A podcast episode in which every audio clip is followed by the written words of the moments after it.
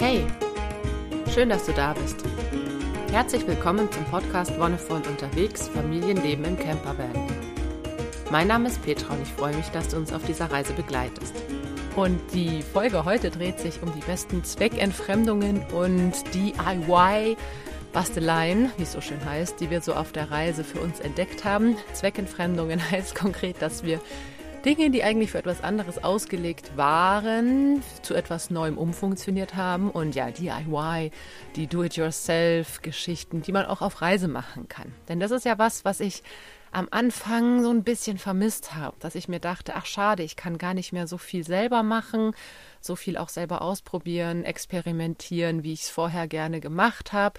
Ich meine, gerade diejenigen, die vielleicht nähen oder sowas, ist immer die Frage, nimmt man eine Nähmaschine mit auf die Reise oder macht man es dann doch per Hand und solche Geschichten. Und ja, wir hatten so ein paar Dinge, die bei uns ganz gut funktioniert haben und darüber möchte ich dir heute berichten. Und das Erste, was ich hervorheben möchte, sind tatsächlich Milchkartons, beziehungsweise, wir trinken ja keine Kuhmilch, sondern Hafermilch oder Sojamilch. Aber es gibt diese Tetrapacks, die kennst du wahrscheinlich, ne? Tetrapacks in allen möglichen Größen und Formen. Die gibt es auch in vielen anderen Ländern. In Holland ist es so diese praktische Fla-Packung, 1 Liter, wo dieser Vanillecreme, Joghurt, Pudding drin ist. Auch in Schweden gibt es so Joghurt in solchen 1-Liter-Packungen. Aber es gibt auch da oft diese Tetrapack, wie es wir kennen. Tatsächlich kenne ich es in Schweden und auch in anderen skandinavischen Ländern, aber auch in Holland häufig, dass sie diese mehr plastikbeschichteten Tetrapacks haben. Wahrscheinlich sind es dann gar keine Tetrapacks mehr, ist ja ein geschützter Name. Aber ja, vielleicht kennst du das selber eben von diesen Fla- oder Joghurtpackungen, die innen ja auch ein bisschen mehr beschichtet sind, noch mehr diesen Charakter von Plastik haben. Und tatsächlich haben wir aus denen, weil wir davon doch einige gebraucht haben, zu Hause hatten wir ja immer Hafermilch selber gemacht und die gar nicht so viel gebraucht, aber auf Reise war das mit dem Selbermachen immer ein bisschen schwieriger und deswegen hatten wir dann doch wieder mehr zugekauft. Und ja, das Spannende ist tatsächlich, dass man daraus eigentlich ganz schön viel machen kann. Also die Kinder haben angefangen, sich daraus kleine Boxen zu basteln, was ich ziemlich cool fand, in denen sie so Kleinkram, ihre Schätze aufgehoben haben. Also gerade wenn du am Meer unterwegs bist, haben die dann ihre Muscheln reingepackt oder auch schöne Steine oder wenn sie im Wald waren, irgendwelche Zapfen oder Blumen, was auch immer sie da so gefunden haben, Schneckenhäuser, Rindenstücke, alles Mögliche. Und dafür haben sie eigentlich total einfach, haben wir mit einem Messer die Packung an einer Kante aufgeschnitten, an einer langen Kante, also quer gelegt und dann jeweils oben und unten noch aufgeschnitten, dass du da wirklich wie so eine Klappe hast. Und dann konntest du ziemlich einfach noch mit konntest ein Stück Faden wie dran tackern sozusagen oder einen Gummi, was auch immer du hast. Ich habe tatsächlich ein paar Mal Haargummis genommen, weil ich irgendwie sehr viele Haargummis mit dabei hatte. Und auf der unteren Seite haben wir dann so eine Klammer durchgesteckt, die man für Versandtaschen hat. Lustigerweise hatte ich davon auch welche dabei. Ich mir dachte, vielleicht wollen wir unseren Freunden, Freundinnen zu Hause irgendwelche Sachen schicken und hatte so ein paar von diesen Klammern dabei. Und dann kann man das ganz easy mit einem Haargummi, der oben festgetackert ist, unten an dieser Klammer festmachen. Das sind die diesen Möppel haben mit den 2 kleinen Metallbeinchen, die man auseinanderklappt, dann auf der anderen Seite, um die Versandtasche quasi so zu verschließen, dass man sie auch wieder aufmachen kann. Und damit hatten die sich ganz schnell eben ihre eigenen kleinen Schatzkästchen gebaut. Und das fand ich schon mal eigentlich eine ganz coole Sache, dass die da wirklich auch so kreativ waren, haben dann auch angefangen, die zu bemalen. Und was man aus diesen Packungen auch sehr gut machen kann, ist Sandspielzeug. Also wir hatten echt ein paar Mal, also wir hatten ja keine Eimer oder Förmchen mitgenommen. Alles, was wir so dabei hatten, haben wir unterwegs irgendwo gefunden. Ja, wir hatten ein paar Schaufeln dabei, weil Schaufeln ist auch sowas, es geht immer wieder verloren und dann sind sie traurig, wenn sie keine haben. Also hatten wir ein paar dabei. Aber gerade bei Förmchen und Eimern, da waren wir einfach so, da findest du immer irgendwas oder du kannst dir auch irgendwie schnell was herzaubern. Und tatsächlich hatten wir aus diesen Milchkartons dann auch einfach Förmchen gemacht, indem wir immer entweder den Boden abgeschnitten hatten oder eine Seite abgeschnitten hatten. Und da konntest du dann entweder eben Türme bauen, also so eine richtig, wenn du so einen 1-Liter Milchkarton hast, dann kannst du daraus echt schon einen gut hohen Turm bauen oder eben eine Mauer, wenn du ihn auf der Seite aufschneidest. Und das war eigentlich ganz witzig, weil die haben auch relativ lang gehalten. Manche denken vielleicht, das ist ja irgendwie ruckzuck dann durchgenudelt. Aber dadurch, dass die ja innen beschichtet sind, die haben ja innen auch eine wasserdichte Beschichtung um den Inhalt, den die normalerweise fassen, Joghurt, Fla, Hafermilch, was auch immer, müssen ja auch beständig sein. Und deswegen war, selbst wenn die feuchten Sand genommen haben, das überhaupt kein Thema, dass das relativ lang gehalten hat. Wo es angefangen hat, immer wieder auszufransen, war halt an der Schnittstelle. Da, wo du den Karton aufschneidest, da ist dann ja sozusagen die Schwachstelle, weil da kann dann eben auch Feuchtigkeit in den Karton rein, durch die Schutzschicht durch oder an der Schutzschicht vorbei sozusagen. Ne, aber dann hast du irgendwie alle paar Tage, wenn du viel Sand gespielt hast, hast du halt wieder mal so einen halben Zentimeter vom Rand unten abgenommen, dann war es wieder gut, dann war es auch nicht mehr ausgefranst, dann war es wieder stabil, konntest du weiter damit spielen. Und die Kinder haben damit echt ganz viel Spaß gehabt. Und die Kleine hat sich dann einmal sogar, die hatte sich so sehr einen Eimer gewünscht, und hatten wir einfach mit einem Bindfaden auch rechts und links in der Packung, die wir oben aufgeschnitten haben, den Faden durchgefädelt, und dann konnte sie da drin ihre Schaufel spazieren tragen und war auch stolz wie Bolle mit ihren 1,5 Jahren, wie sie da am Strand ihr ganzes Sandspielzeug dann einfach mit dabei hatte. Das war ziemlich cool. Und in dem Zusammenhang, ich meine, ich trinke selten Kaffee, und wir hatten ja unsere Kaffeemaschine, glaube ich, auch gar nicht dabei. Ich hatte nur Instant-Kaffee dabei, so ein Pulver, den ich ab und zu getrunken habe. Aber ab und zu wollte ich halt dann doch gerne mal einen, und dann war es so, dass manche Cafés, war ja Corona-Zeit, nur To-Go angeboten haben. Und ab und zu habe ich mir dann auch einen To-Go-Kaffee geholt. Und auch diese To-Go-Becher haben sich dann super als Türmchen und so weiter angeboten. Konnte man auch relativ lange damit spielen. Wenn du sie eben danach wieder schön vom Sand befreit hast, waren das auch echt richtig gute Türmchen und Sandspielzeuge. Und so habe ich immer noch ein bisschen ja, mein Gewissen beruhigt. Ah, scheiße, jetzt habe ich irgendwie einen Kaffee to go genommen, voll den Müll produziert. Aber okay, er hat wenigstens noch ein bisschen länger gelebt und noch ein paar Kinder glücklich gemacht. Und es ist letztendlich nicht wirklich entscheidend, aber mein Gewissen hat es auf jeden Fall ein bisschen beruhigt in der Hinsicht. Was ich tatsächlich auch häufig zum Sandspielen genommen habe, es gab nämlich eine Phase, wo wir warum auch immer keine Schaufeln besessen haben. Also einmal haben die Kinder die Schaufeln in Rumänien am Strand liegen gelassen, Albanien. Dann haben die Kinder ihre Schaufeln in Leipzig bei Stefans Bruder liegen gelassen, und immer wieder, ne, wie die Schaufeln kommen, ne, man findet welche, so gehen sie aber auch wieder. Auf jeden Fall gab es einen Tag, wir waren irgendwie am Strand unterwegs und wir hatten tatsächlich keine Schaufeln dabei. Und da habe ich dann auch mal Löffel genommen. Also auch Löffel, Esslöffel kannst du mal zum Graben und so hernehmen. Ich finde, das ist überhaupt kein Stress. Wenn du sie danach wieder sauber machst, kannst du sie auch danach gut wieder zum Essen hernehmen. Wenn du Edelstahllöffel hast oder ja, hauptsächlich auch, wir hatten ja unser Titan-Essbesteck, das Campingbesteck auch. Das ist eigentlich kein Stress. Manche Leute haben da so einen kleinen Ekel vor, dass es hygienisch irgendwie bedenklich wäre. Aber ganz ehrlich, die Kinder schieben sich den Sand auch in den Mund. Also gerade die Jüngste hat ja auch doch nochmal ein bisschen Sand gefuttert. Die Großen haben das auch gemacht, als sie kleiner waren. Und es ist echt nicht dramatisch. Und ich meine, klar spülst du es danach ordentlich ab, aber dein Besteck wird davon keinen krassen Schaden nehmen, wenn du das ab und zu mal als Sandspielzeug verwendest. Oder du könntest natürlich sagen, wenn du auf Reise gehst, schon vorher einfach so einen Schwung Esslöffel, meistens hat man ja eh mehr, als man braucht, direkt mit einzupacken und als Sandspielzeug, als Notfall-Sandspielzeug zu deklarieren. Ja, das ist so wirklich das, also Spielzeug an sich, finde ich, ist so ein Thema, weil wir ja gefragt wurden, und wie ist das, können die Kinder sich denn gut beschäftigen? Und wir hatten ja ein bisschen Spielzeug dabei, auch Bücher und so weiter. Aber die besten Ideen kamen natürlich auch immer aus dem, was so im Bus war, ne? Also wir hatten ja Wäscheleinen dabei, und aus dieser Wäscheleine hatte dann unser Großer zum Beispiel dann mal eine kleine Seilbahn gebaut. Da konnten natürlich keine Kinder dran lang rutschen, aber die haben dann irgendwie ihre kleinen Püppchen darunter fahren lassen und sowas. Also da sind Kinder auch ganz kreativ und denken sich auch oft aus dem Zeug, was man so im Bus hat, neue Sachen aus. Und das finde ich eigentlich auch total schön, dass die da dann selber so kreativ werden. Ja, ich habe es, glaube ich, schon mal kurz erwähnt in einer anderen Folge, dass wir ja ein Nudelsieb dabei hatten, das wir dann nicht gebraucht haben. Und das haben wir dann zur Feuerschale, eine Kinderfeuerschale umfunktioniert einerseits. Also dieses Nudelsieb hat nie als Nudelsieb funktioniert oder fungiert, aber es hat viele andere Zwecke erfüllt, was echt cool war. Wie gesagt, einerseits als Feuerschale. Die Kinder haben da wirklich einfach ihr eigenes kleines Feuer machen können. Ich habe es in der letzten Folge ja schon erwähnt, dass ich das ganz wichtig finde, dass die Kinder in einem geschützten Rahmen ihre eigenen Erfahrungen auch mit diesem, in Anführungszeichen, gefährlichen Element machen dürfen.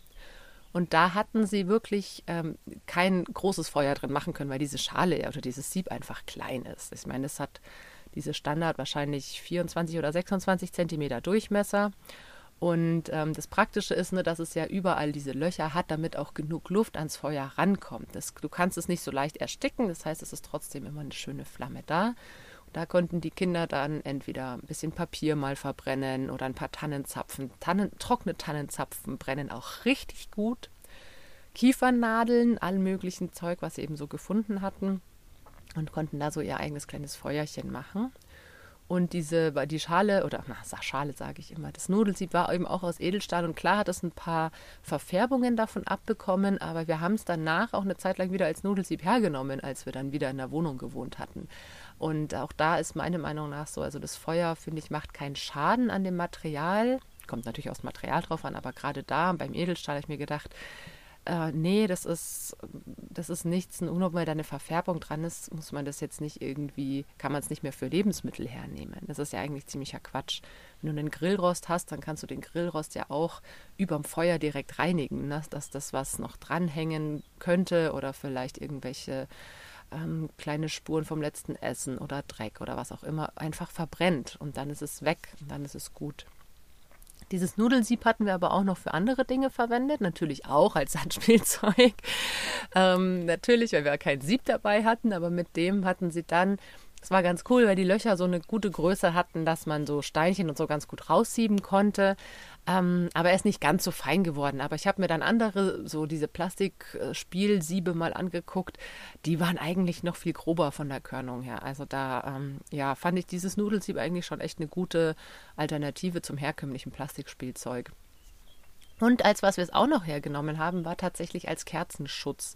Also wir hatten ja ab und zu nachts einfach eine Kerze brennen lassen. Wir hatten ja verschiedene Formen von Nachtlichtern, darüber habe ich auch schon mal berichtet, diese Sonnenlichter. Aber wenn es kalt war, dann hatten wir eine Kerze angemacht, weil die zumindest wahrscheinlich auch nur placebomäßig, aber wie wir wissen, wirkt ja auch Placebo, die Umgebung wärmer gemacht hat. Es ist ein Feuer, das da brennt. Und wir wissen, das ist in uns drin, Feuer macht warm.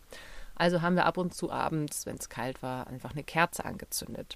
Die haben wir dann ins Waschbecken gestellt, wo so ganz bisschen Wasser unten drin war, weil auch das quasi wahrscheinlich nur Placebo für unsere Sicherheit ganz wichtig war, dass wir wissen, okay, da ist ein bisschen Wasser drin, wenn die wirklich irgendwie umkippen sollte, dann geht sie aus. Aber natürlich, wie soll ein Teelicht umkippen? Also letztendlich ist auch ein bisschen übertrieben gewesen, aber so für den mentalen Sicherheitsaspekt hat es auf jeden Fall nochmal was gebracht. Und ja, dann stand diese Kerze im Waschbecken und damit es nicht zu hell war und gleichzeitig noch ein schönes Muster gegeben hat, haben wir das Nudelsieb umgedreht auf das Waschbecken gelegt.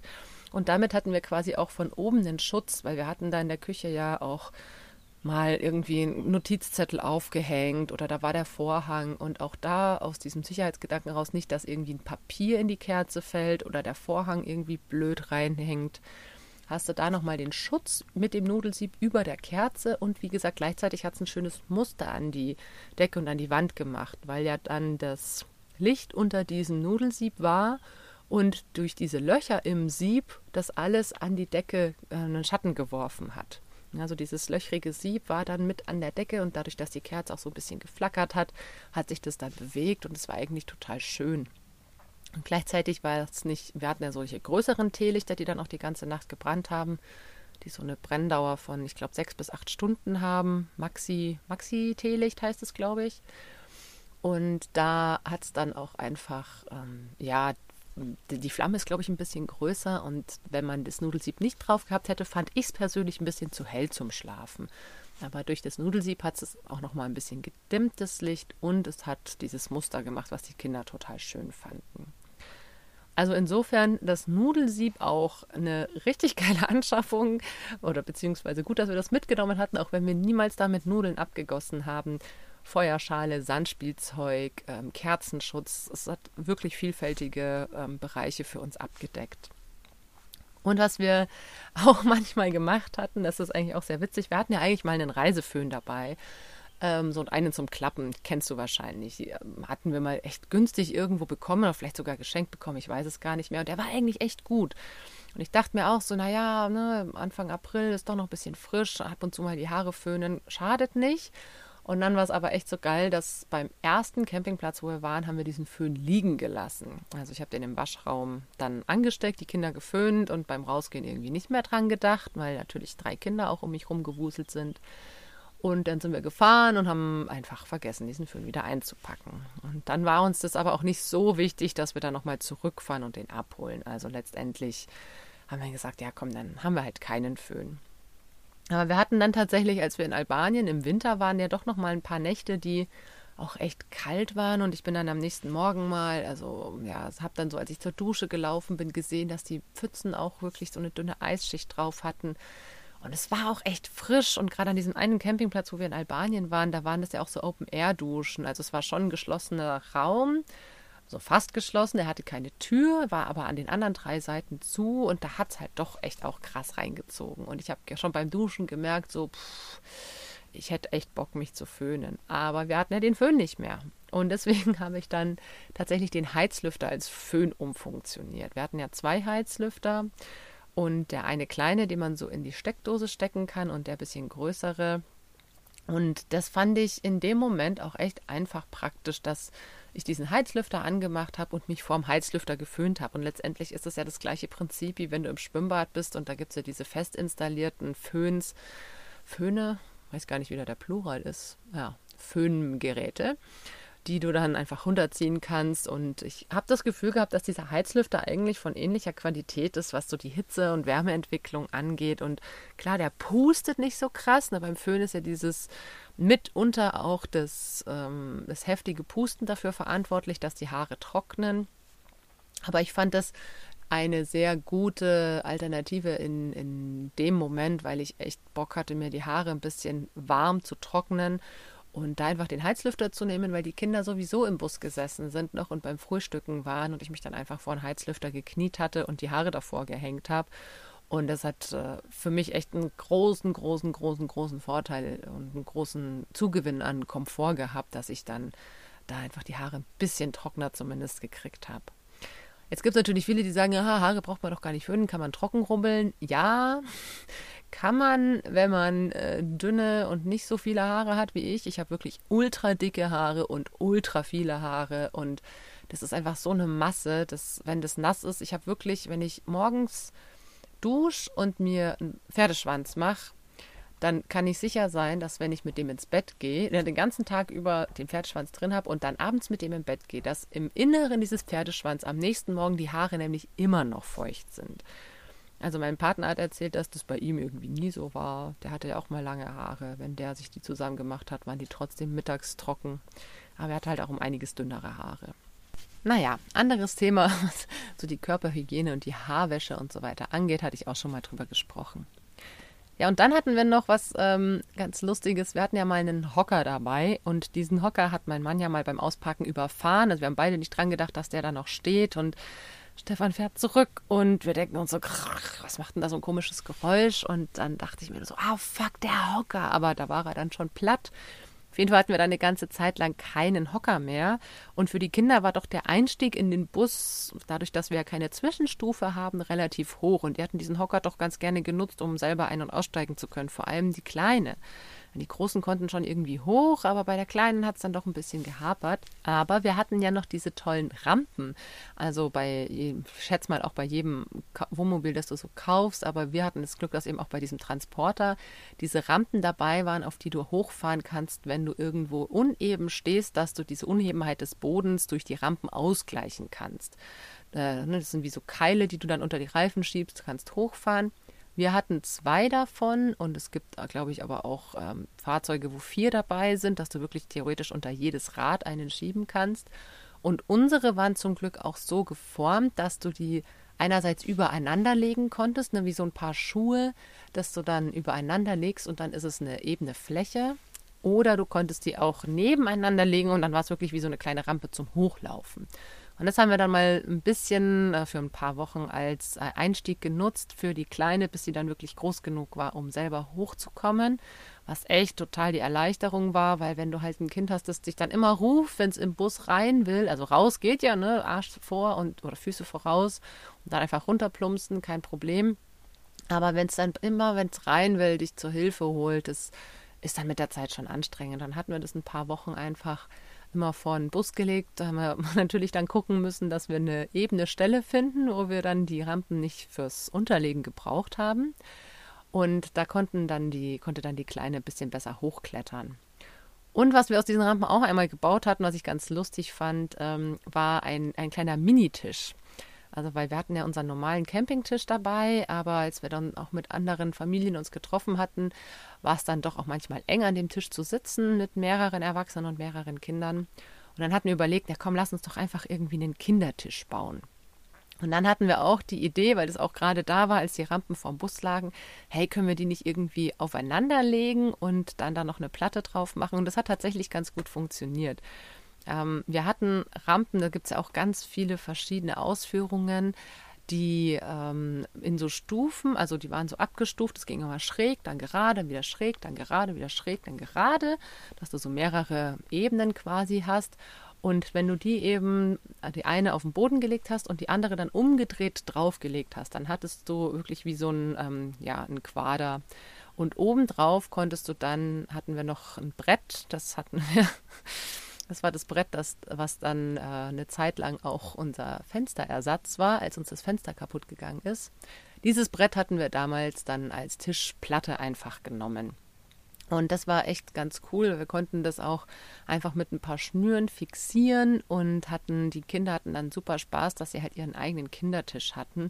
Und es macht manchmal echt das ganze Essen, die ganze Essenssituation so viel entspannter, wenn die Kinder zufrieden sind, ne? Und dann hatten die da ihren eigenen Tisch und konnten da sitzen und spielen und Spaß haben. Und die Erwachsenen hatten dann ihren großen Tisch und das macht manchmal schon echt Sinn, das zu trennen, weil gerade wenn die Kinder dann auch wild werden, finde ich es persönlich als Elternteil auch super anstrengend, wenn du essen willst und dann flitzen die da um den Tisch rum und patschen die ganze Zeit in die Teller rein. Ich persönlich kann es überhaupt nicht abhaben, ich finde das echt ätzend, aber ich kann es auch verstehen, dass wenn man mit anderen Kindern zusammenkommt, dann einfach Spaß haben will und deswegen ist sowas, so eine schnelle Variante, schnell irgendwie was bauen. Ich meine, wenn du irgendwelche Kartons oder so dabei hast, kann man auch super schnell aus einem Karton irgendwie einen Tisch bauen, wenn der einigermaßen stabil ist. Und da muss ich sagen, war es tatsächlich gut, dass wir dieses Holzbrett mit dabei hatten. Eigentlich war dieses Holzbrett mal als Malunterlage gedacht. Ich glaube, das hatten die Kinder auch mal als Malunterlage. Das ist so das Nächste. Es ist ja keine Zweckentfremdung, wenn man ein Holzbrett für mehrere Sachen hernimmt, aber auch Sachen einzupacken, wo man vielleicht von vornherein noch nicht genau weiß, ob man sie braucht oder nicht. Aber dieses Holzbrett hat sich halt auch echt richtig bewährt, weil es einerseits als Malunterlage gedient hat, andererseits dann als Kindertischplatte, als Platte für den Kindertisch und dann zu guter Letzt natürlich noch unser Fenster eine Zeit lang verschlossen hat, als das zerstört war. Ja, da hatten wir dann dieses Holzbrett einfach wirklich an die Transportertür geschraubt und das ist halt schon, ja, eigentlich ganz geil, dass man mit so einem Brett auch so viel machen kann. Also ich finde halt so ein bisschen was mitnehmen, also auch so ein bisschen Werkzeug hatten wir dabei und auch so ein paar Sachen, die man vielleicht brauchen könnte. Und wir hatten auch super viele Seile dabei und Ivo, der Große, der macht einfach gerne irgendwas mit Seilen, aber die kannst du auch super gut dann verwenden, um dir nochmal schnell irgendwo eine Wäscheleine aufzuhängen, wenn die du dabei hast, zu klein ist oder was auch immer, irgendwas zusammenzubinden. Einmal haben wir ja ein Floß gebaut, auch da hatten die Seile dann gute Dienste geleistet. Genau, das ist dann auch schon der Floßbau, ist so das Letzte, was ich dir noch mitgeben möchte, auch DIY und Zweckentfremdung zugleich. Wir waren an einem See in Schweden und die Kinder wollten unbedingt zu so einer kleinen Insel, die da war. Aber die konnten alle noch nicht schwimmen und ich konnte nicht alle Kinder auf einmal mitnehmen. Und da waren wir sowieso 2, 3 Tage, haben überlegt, naja, wir könnten ja ein Floß bauen. Und hatten unsere 4 Wasserkanister plus den Wäschekanister. Die 4 Wasserkanister hatten jeweils 20 Liter Volumen und der Wäschekanister 15 Liter. Und dann hatten wir noch ein paar Milchtüten übrig. Und wir haben tatsächlich die Milchtüten, die wir noch übrig hatten und ein paar PET-Flaschen, die eigentlich Pfand oder Leergut waren, hatten wir dann alles aufgeblasen. Also wir hatten überall Luft reingemacht und hatten dann die Flaschen und die Tetrapacks noch in den Beutel gepackt, hatten diese Kanister alle leer gemacht und dann haben wir daraus wirklich noch ein Floß gebaut. Das war jetzt nicht so stabil, also es hat mich getragen, also die Kinder, die konnten damit super gut fahren. Also ich konnte die Kinder damit durch den See schieben, das war ganz witzig, ich konnte dann nicht mit drauf, aber die Kinder konnten sich draufsetzen und ich konnte dann schwimmenderweise das Floß vor mir herschieben und die Kinder zu dieser Insel fahren, die total unspektakulär war, aber es war ein schöner Ausflug. Ich konnte mich auch auf dieses Floß draufsetzen, ohne dass es untergegangen ist, auch wenn mein Popo so wirklich knapp über der Wasserkante noch war und wenn ich beim Paddeln noch ein bisschen Wasser abbekommen hatte. Aber es war auch wieder, um auf auch mal das Thema vom letzten Mal zurückzukommen, so ein spannender Lernprozess. Ne? Wie baue ich ein Floß? Wie viel Luftbehälter braucht es eigentlich, bis dieses Floß mich trägt? Ne? Also wir haben jetzt da nicht angefangen, in Kilos rumzurechnen, aber es war doch total, also ich fand es auch sehr beeindruckend, dass diese 80 Liter, die wir an Wasserkanistern hatten, die wir leer gemacht hatten, dass dieses Volumen nicht ausgereicht hat, um meine paar 60 Kilo zu tragen. Ne, ich dachte so, naja, letztendlich müsste es ja dann hinkommen, so gleicht sich irgendwie aus.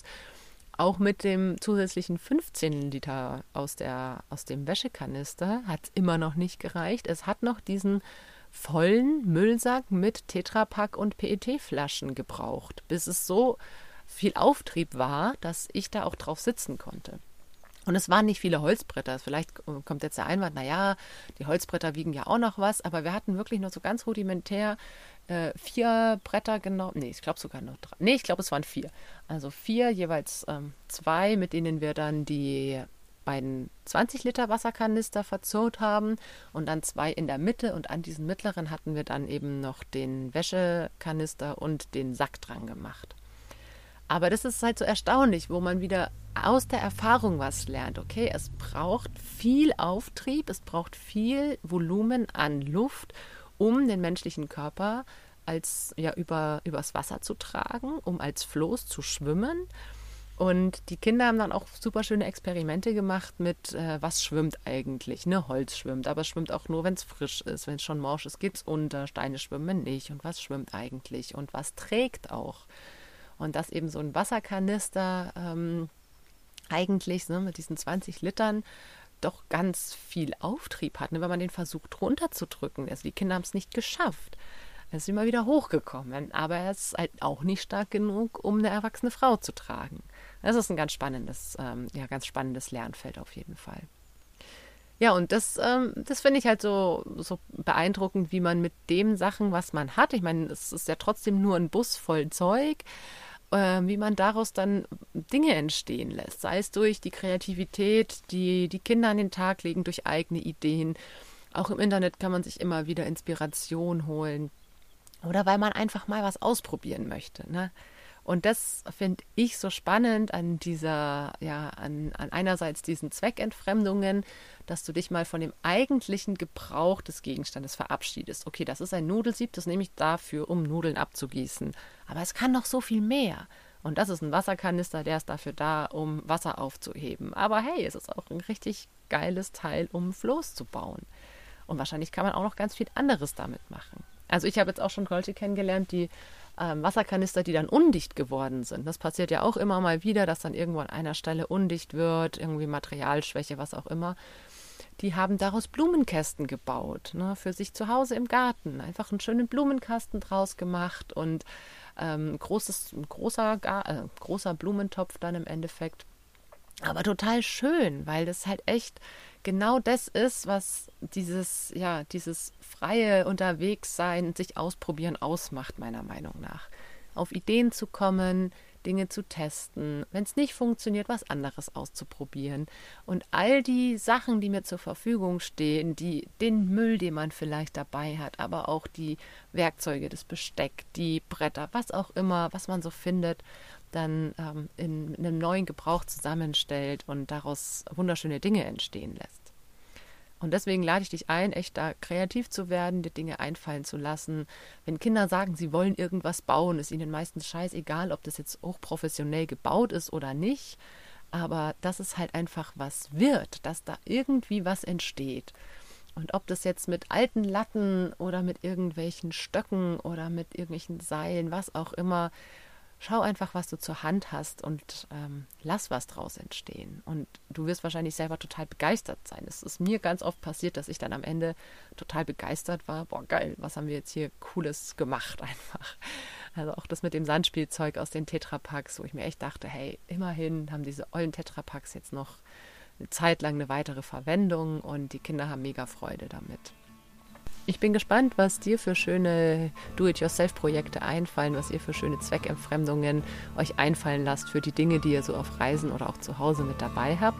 Und für heute war es das. Vielen, vielen Dank fürs Zuhören. Danke, dass du dabei warst. Und wie immer, wenn dir die Folge gefallen hat, dann lass gerne einen Kommentar oder eine Bewertung da oder teile die Folge auch gerne und sag's weiter. Wir hören uns dann in ein paar Wochen wieder. Bis dahin wünsche ich dir alles, alles Gute, bon voyage und einen wonnevollen Tag.